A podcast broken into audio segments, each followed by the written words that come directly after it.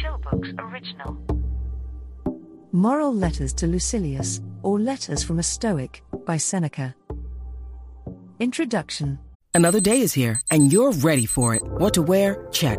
Breakfast, lunch, and dinner? Check. Planning for what's next and how to save for it? That's where Bank of America can help.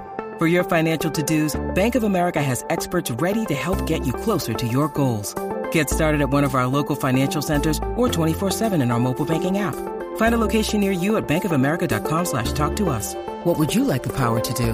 Mobile banking requires downloading the app and is only available for select devices. Message and data rates may apply. Bank of America and a member FDIC. Lucius Annaeus Seneca the Younger, usually known as Seneca, was a Roman Stoic philosopher, statesman, dramatist, and, in one work, satirist, from the post Augustan age of Latin literature. Moral Letters to Lucilius, also known as the Moral Epistles and Letters from a Stoic, is a collection of 124 letters that Seneca the Younger wrote during his retirement, after he had worked for the Emperor Nero for more than 10 years. They are addressed to Lucilius Jr., the then procurator of Sicily. Regardless of how Seneca and Lucilius actually corresponded, it is clear that Seneca crafted the letters with a broad readership in mind. In this video, we bring you letters 1 through 7. Please don't forget to let us know in the comments if you enjoyed this chill book. Translated by Richard. Gummere. Letter 1 On Saving Time. 1. Continue to act thus. My dear Lucilius, set yourself free for your own sake. Gather and save your time, which till lately has been forced from you, or filched away, or has merely slipped from your hands. Make yourself believe the truth of my words, that certain moments are torn from us, that some are gently removed, and that others glide beyond our reach. The most disgraceful kind of loss, however, is that due to carelessness.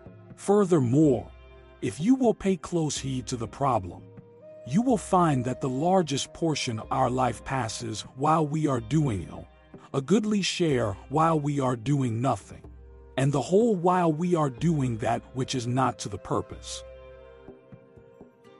2.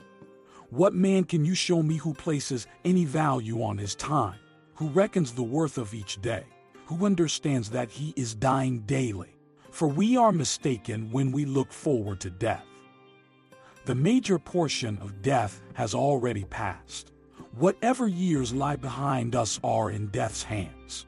Therefore, Lucilius, do as you write me that you are doing. Hold every hour in your grasp. Lay hold of today's task, and you will not need to depend so much upon tomorrow's. While we are postponing, life speeds by. 3. Nothing, Lucilius, is ours except time. We were entrusted by nature with the ownership of this single thing, so fleeting and slippery that anyone who will can oust us from possession. What fools these mortals be! They allow the cheapest and most useless things, which can easily be replaced, to be charged in the reckoning after they have acquired them but they never regard themselves as in debt when they have received some of that precious commodity, time. And yet, time is the one loan which even a grateful recipient cannot repay. 4. You may desire to know how I, who preach to you so freely, am practicing. I confess frankly, my expense account balances, as you would expect from one who is free handed but careful. I cannot boast that I waste nothing, but I can at least tell you what I am wasting, and the cause and manner of the loss. I can give you the reasons why I am a poor man. My situation, however, is the same as that of many who are reduced to slender means through no fault of their own. Every one forgives them, but no one comes to their rescue. 5. What is the state of things, then? It is this I do not regard a man as poor if the little which remains is enough for him. I advise you, however, to keep what is really yours. And you cannot begin too early, for, as our ancestors believed, it is too late to spare when you reach the dregs of the cask. Of that which remains at the bottom, the amount is slight, and the quality is vile. Farewell. Letter 2 on discursiveness in Reading. 1. Judging by what you write me, and by what I hear, I am forming a good opinion regarding your future.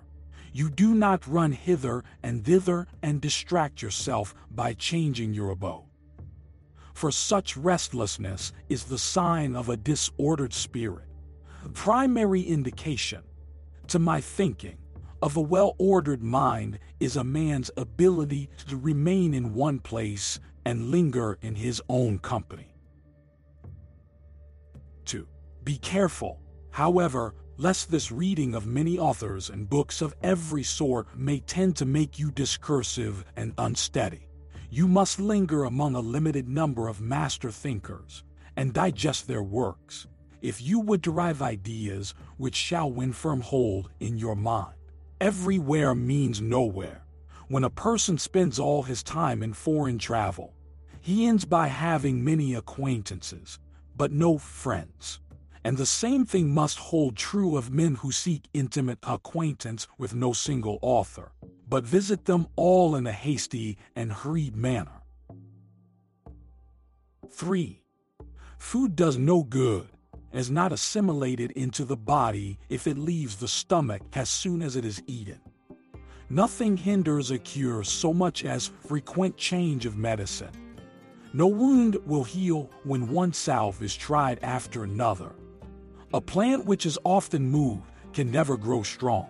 There is nothing so efficacious that it can be helpful while it is being shifted about. And in reading of many books is distraction. Accordingly, since you cannot read all the books which you may possess, it is enough to possess only as many books as you can read. 4. But, you reply, I wish to dip first into one book and then into another. I tell you that it is the sign of an overnice appetite to toy with many dishes. For when they are manifold and varied, they cloy but do not nourish so you should always read standard authors. And when you crave a change, fall back upon those whom you read before. Each day acquire something that will fortify you against poverty, against death, indeed against other misfortunes as well. And after you have run over many thoughts, select one to be thoroughly digested that day. 5. This is my own custom. From the many things which I have read, I claim some one part for myself. The thought for today is one which I discovered in Epicurus. For I am wont to cross over even into the enemy's camp, not as a deserter, but as a scout. 6. He says, Contented poverty is an honorable estate. Indeed, if it be contented, it is not poverty at all it is not the man who has too little, but the man who craves more, that is poor.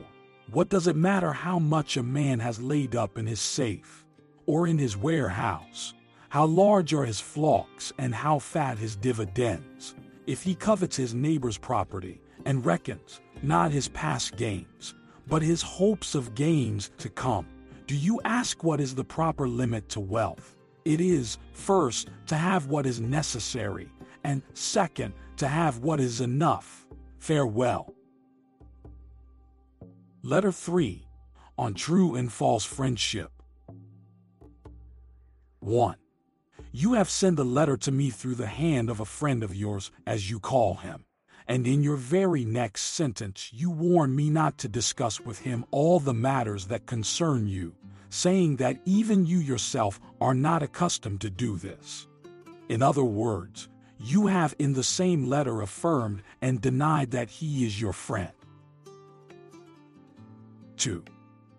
Now, if you use this word of ours in the popular sense, and called him friend in the same way in which we speak of all candidates for election as honorable gentlemen, and as we greet all men whom we meet casually, if their names slip us for the moment, with the salutation, My dear sir.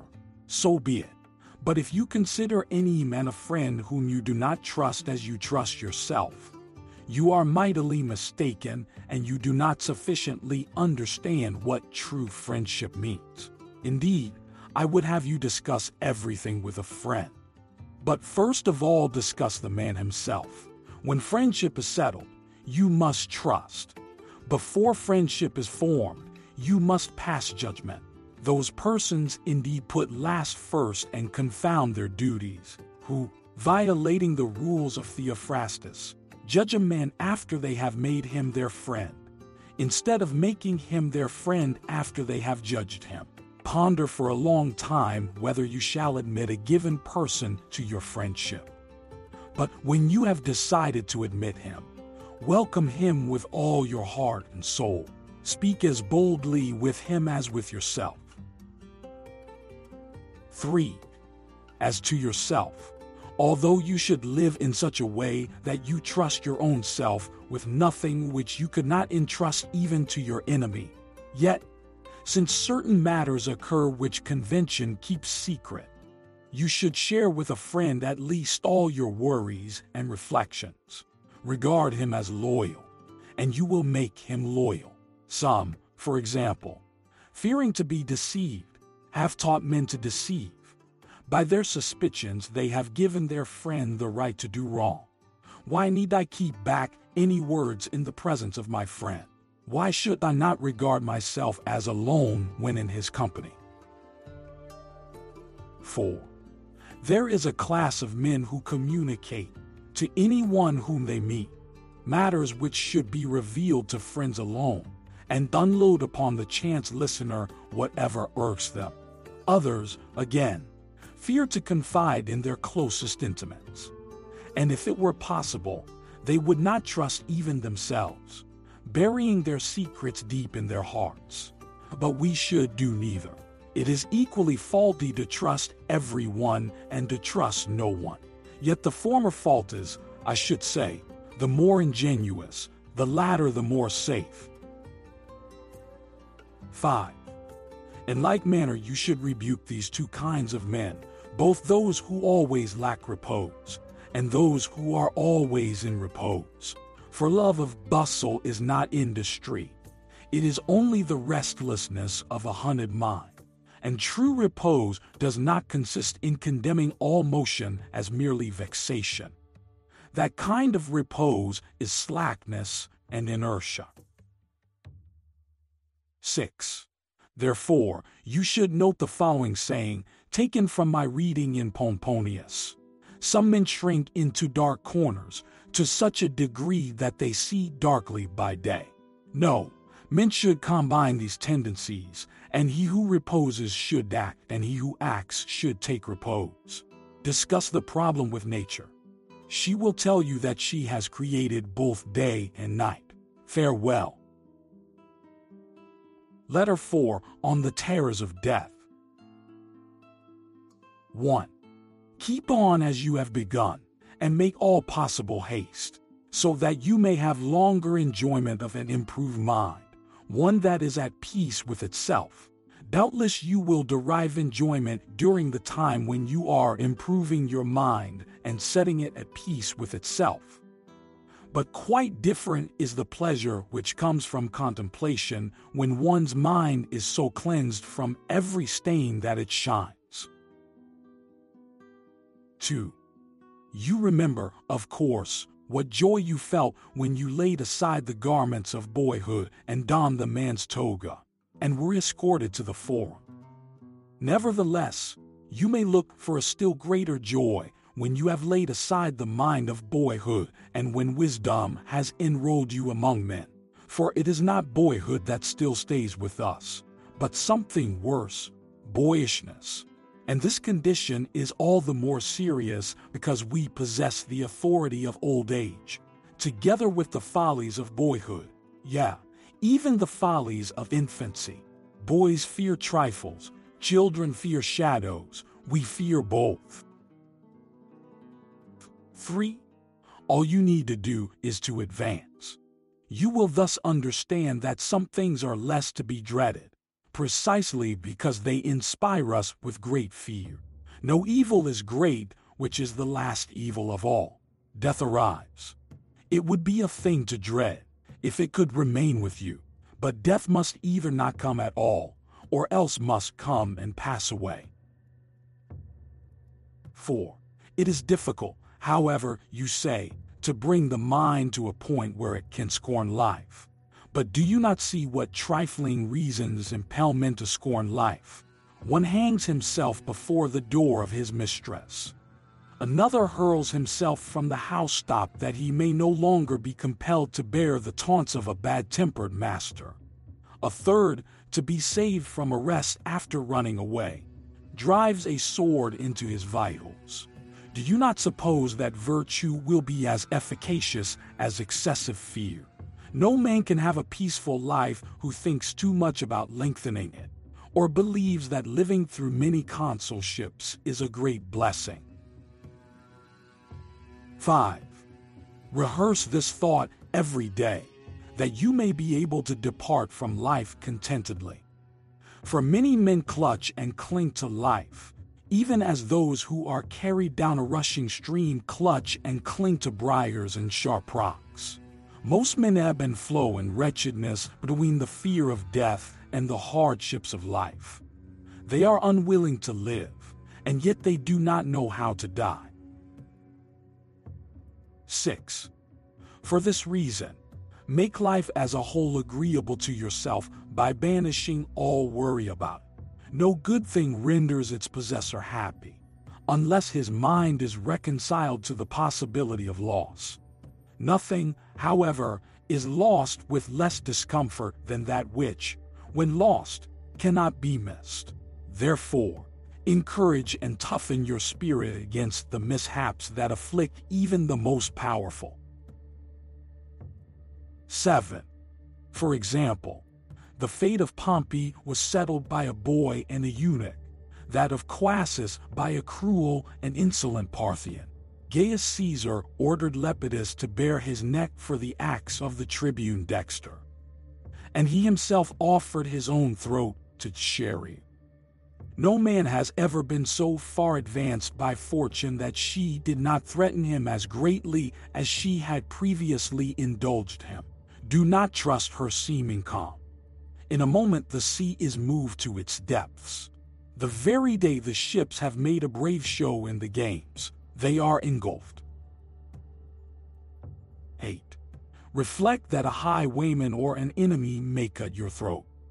And, though he is not your master, every slave wields the power of life and death over you. Therefore I declare to you, he is Lord of your life that scorns his own. Think of those who have perished through plots in their own homes, slain either openly or by guile. You will then understand that just as many have been killed by angry slaves as by angry kings.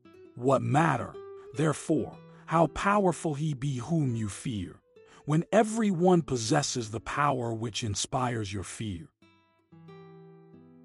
9. But, you will say, if you should chance to fall into the hands of the enemy, the conqueror will command that you be led away. Yes, whether you are already being led. Why do you voluntarily deceive yourself and require to be told now for the first time what fate it is that you have long been laboring under? Take my word for it. Since the day you were born, you are being led thither. We must ponder this thought, and thoughts of the like nature if we desire to be calm as we await that last hour, the fear of which makes all previous hours uneasy. 10. But I must tend my letter. Let me share with you the saying which pleased me today. It, too, is culled from another man's garden. Poverty brought into conformity with the law of nature is great wealth. Do you know what limits that law of nature ordains for us? Merely to avert hunger, thirst, and cold. In order to banish hunger and thirst, it is not necessary for you to pay court at the doors of the purse-browed, or to submit to the stern frown, or to the kindness that humiliates. Or is it necessary for you to scour the seas or go campaigning? Nature's needs are easily provided and ready to hand. 11. It is the superfluous things for which men sweat, the superfluous things that wear our togas threadbare, that force us to grow old in camp, that dash us upon foreign shores. That which is enough is ready to our hands. He who has made a fair compact with poverty is rich. Farewell. Look, Bumble knows you're exhausted by dating. All the must not take yourself too seriously and 6 1 since that matters. And what do I even say other than hey? well, that's why they're introducing an all new Bumble with exciting features to make compatibility easier, starting the chat better, and dating safer. They've changed, so you don't have to. Download the new Bumble now. Letter 5 on the philosopher's mean. 1. I commend you and rejoice in the fact that you are persistent in your studies, and that, putting all else aside, you make it each day your endeavor to become a better man. I do not merely exhort you to keep at it. I actually beg you to do so. I warn you, however, not to act after the fashion of those who desire to be conspicuous rather than to improve. By doing things which will rouse comment as regards your dress or general way of living. 2. Repellent attire, unkempt hair, slovenly beard, open scorn of silver dishes, a couch on the bare earth, and any other perverted forms of self display are to be avoided the mere name of philosophy, however quietly pursued, is an object of sufficient scorn. And what would happen if we should begin to separate ourselves from the customs of our fellow men? Inwardly, we ought to be different in all respects, but our exterior should conform to society. 3. Do not wear too fine, nor yet too frowsy, a toga. One needs no silver plate encrusted and embossed in solid gold.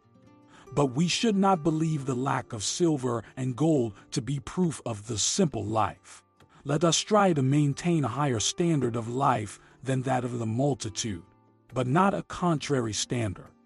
Otherwise, we shall frighten away and repel the very persons whom we are trying to improve. We also bring it about that they are unwilling to imitate us in anything because they are afraid lest they might be compelled to imitate us in everything. 4.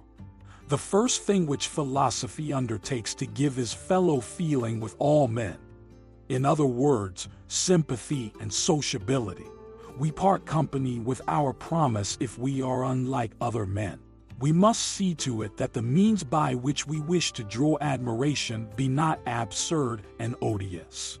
Our motto as you know, is live according to nature. But it is quite contrary to nature to torture the body, to hate unlaboured elegance, to be dirty on purpose, to eat food that is not only plain, but disgusting and forbidding. 5. Just as it is a sign of luxury to seek out dainties, so it is madness to avoid that which is customary and can be purchased at no great price. Philosophy calls for plain living, but not for penance. And we may perfectly well be plain and neat at the same time. This is the mean of which I approve. Our life should observe a happy medium between the ways of a sage and the ways of the world at large. All men should admire it, but they should understand it also. 6. Well then, shall we act like other men? Shall there be no distinction between ourselves and the world? Yes, a very great one. Let men find that we are unlike the common herd if they look closely. If they visit us at home, they should admire us rather than our household appointments. He is a great man who uses earthenware dishes as if they were silver but he is equally great who uses silver as if it were earthenware. It is the sign of an unstable mind not to be able to endure riches. 7. But I wish to share with you today's profit also. I find in the writings of our Hecato that the limiting of desires helps also to cure fears. Cease to hope, he says, and you will cease to fear. But how, you will reply, can things so different go side by side? In this way, my dear Lucilius, though they do seem at variance, yet they are really united. Just as the same chain fastens the prisoner and the soldier who guards him, so hope and fear, dissimilar as they are, keep step together. Fear follows hope. I am not surprised that they proceed in this way. Each alike belongs to a mind that is in suspense, a mind that is fretted by looking forward to the future. But the chief cause of both these ills is that we do not adapt ourselves to the present, but send our thoughts the long way ahead. And so foresight, the noblest blessing of the human race, becomes perverted. 9. Beasts avoid the dangers which they see, and when they have escaped them are free from care. But we men torment ourselves over that which is to come as well as over that which is past. Many of our blessings bring bane to us. For memory recalls the tortures of fear, while foresight anticipates them. The present alone can make no man wretched. Farewell. Letter 6 On Sharing Knowledge 1. I feel my dear Lucilius, that I am being not only reformed, but transformed. I do not yet, however, assure myself, or indulge the hope, that there are no elements left in me which need to be changed. Of course, there are many that should be made more compact, or made thinner, or be brought into greater prominence. And indeed, this very fact is proof that my spirit is altered into something better, that it can see its own faults, of which it was previously ignorant. In certain cases, sick men are congratulated because they themselves have perceived that they are sick. 2. I therefore wish to impart to you the sudden change in myself. I should then begin to place a surer trust in our friendship, the true friendship which hope and fear and self interest cannot sever the friendship in which and for the sake of which men meet death. 3. I can show you many who have lacked, not a friend, but a friendship.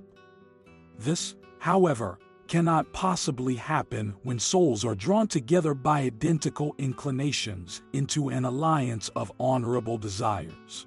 And why can it not happen? Because in such cases men know that they have all things in common especially their troubles.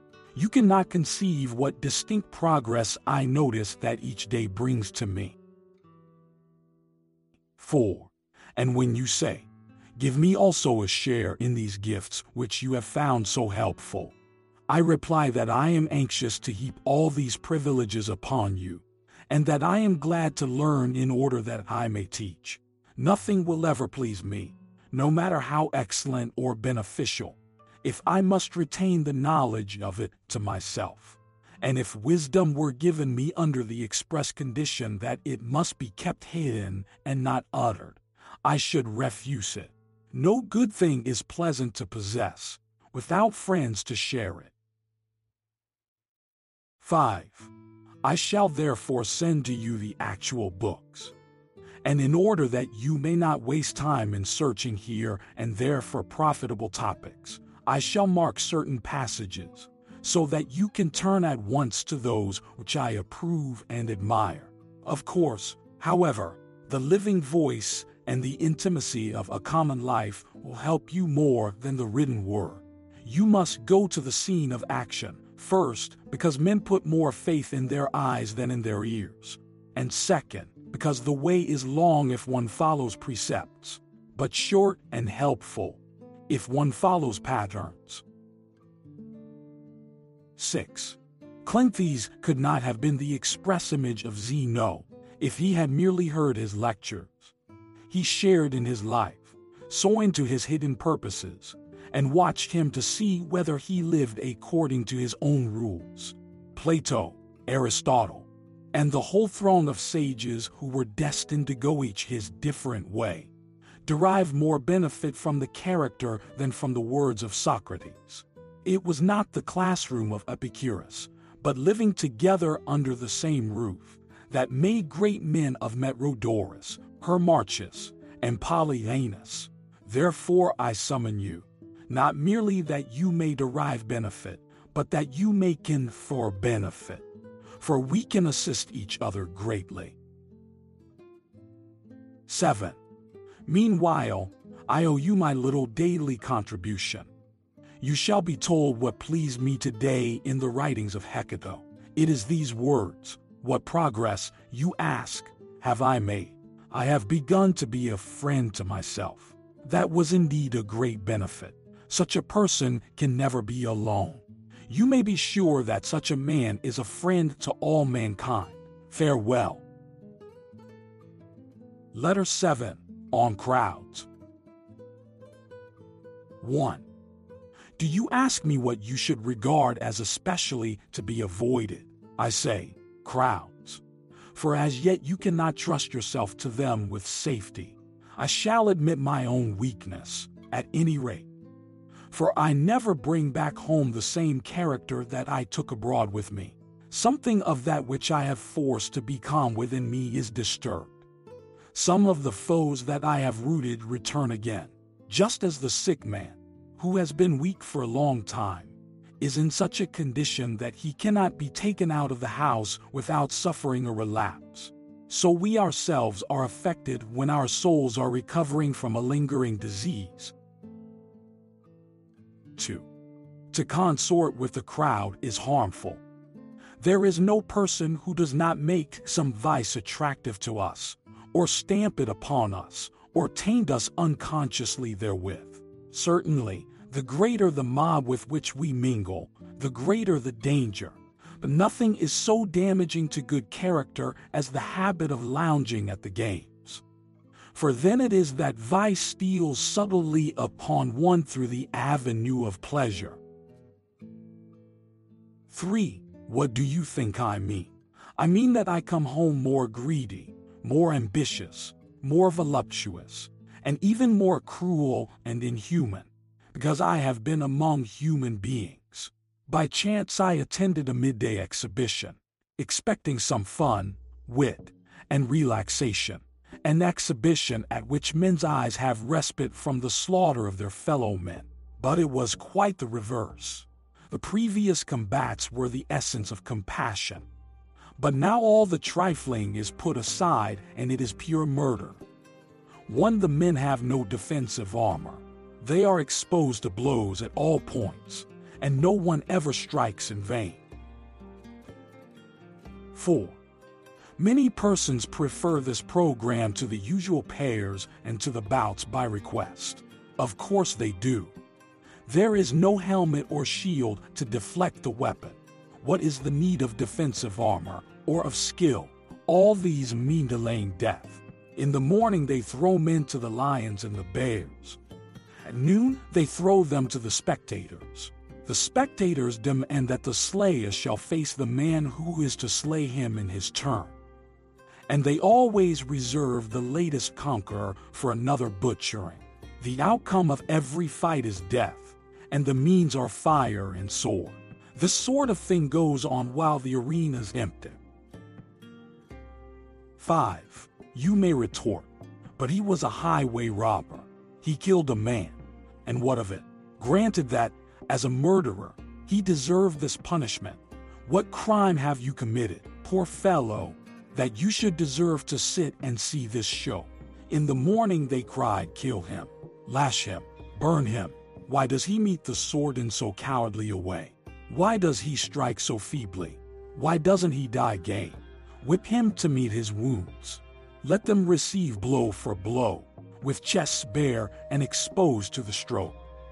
And when the game stop for the intermission, they announce, a little throat cutting in the meantime, so that there may still be something going on. Come now. Do you not understand even this truth, that a bad exemplary acts on the agent? Thank the immortal gods that you are teaching cruelty to a person who cannot learn to be cruel. 6. The young character, which cannot hold fast to righteousness, must be rescued from the mob. It is too easy to side with the majority. Even Socrates, Cato, and Laelius might have been shaken in their moral strength by a crowd that was unlike them. So true it is that none of us, no matter how much he cultivates his abilities, can withstand the shock of faults that approach, as it were, with so great a retinue. 7. Much harm is done by a single case of indulgence or greed. The familiar friend, if he be luxurious, weakens and softens us imperceptibly. The neighbor, if he be rich, rouses our covetousness. The companion, if he be slanderous, rubs off some of his rust upon us, even though we be spotless and sincere. What then do you think the effect will be on character when the world at large assaults it? You must either imitate or loathe the world. 8. but both courses are to be avoided. You should not copy the bad simply because they are many, nor should you hate the many because they are unlike you. Withdrawing to yourself, as far as you can, associate with those who will make a better man of you. Welcome those whom you yourself can improve. The process is mutual. For men learn while they teach. 9. There is no reason why pride in advertising your abilities should lure you into publicity, so that you should desire to recite or harangue before the general public. Of course, I should be willing for you to do so if you had a stock in trade that suited such a mob. As it is, there is not a man of them who can understand you. One or two individuals will perhaps come in your way. But even these will have to be molded and trained by you so that they will understand you. You may say, For what purpose did I learn all these things? But you need not fear that you have wasted your efforts. It was for yourself that you learned them. 10. In order, however, that I may not today have learned exclusively for myself, I shall share with you three excellent sayings of the same general purport, which have come to my attention. This letter will give you one of them as payment of my debt. The other two you may accept as a contribution in advance. Democritus says, One man means as much to me as a multitude, and a multitude only as much as one man. 11. The following also was nobly spoken by someone or other for it is doubtful who the author was. They asked him what was the object of all the study applied to an art that would reach but very few. He replied, I am content with few, content with one, content with none at all. The third saying and a noteworthy one, too, is by Epicurus, written to one of the partners of his studies. I write this not for the many, but for you, each of us is enough of an audience for the other. 12. Lay these words to heart, Lucilius, that you may scorn the pleasure which comes from the applause of the majority. Many men praise you, but have you any reason for being pleased with yourself? If you are a person whom the many can understand, your good qualities should face inwards. Farewell.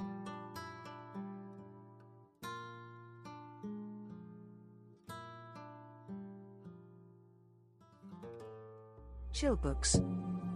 Audiobooks with relaxing music, visuals, and subtitles to help you stay engaged.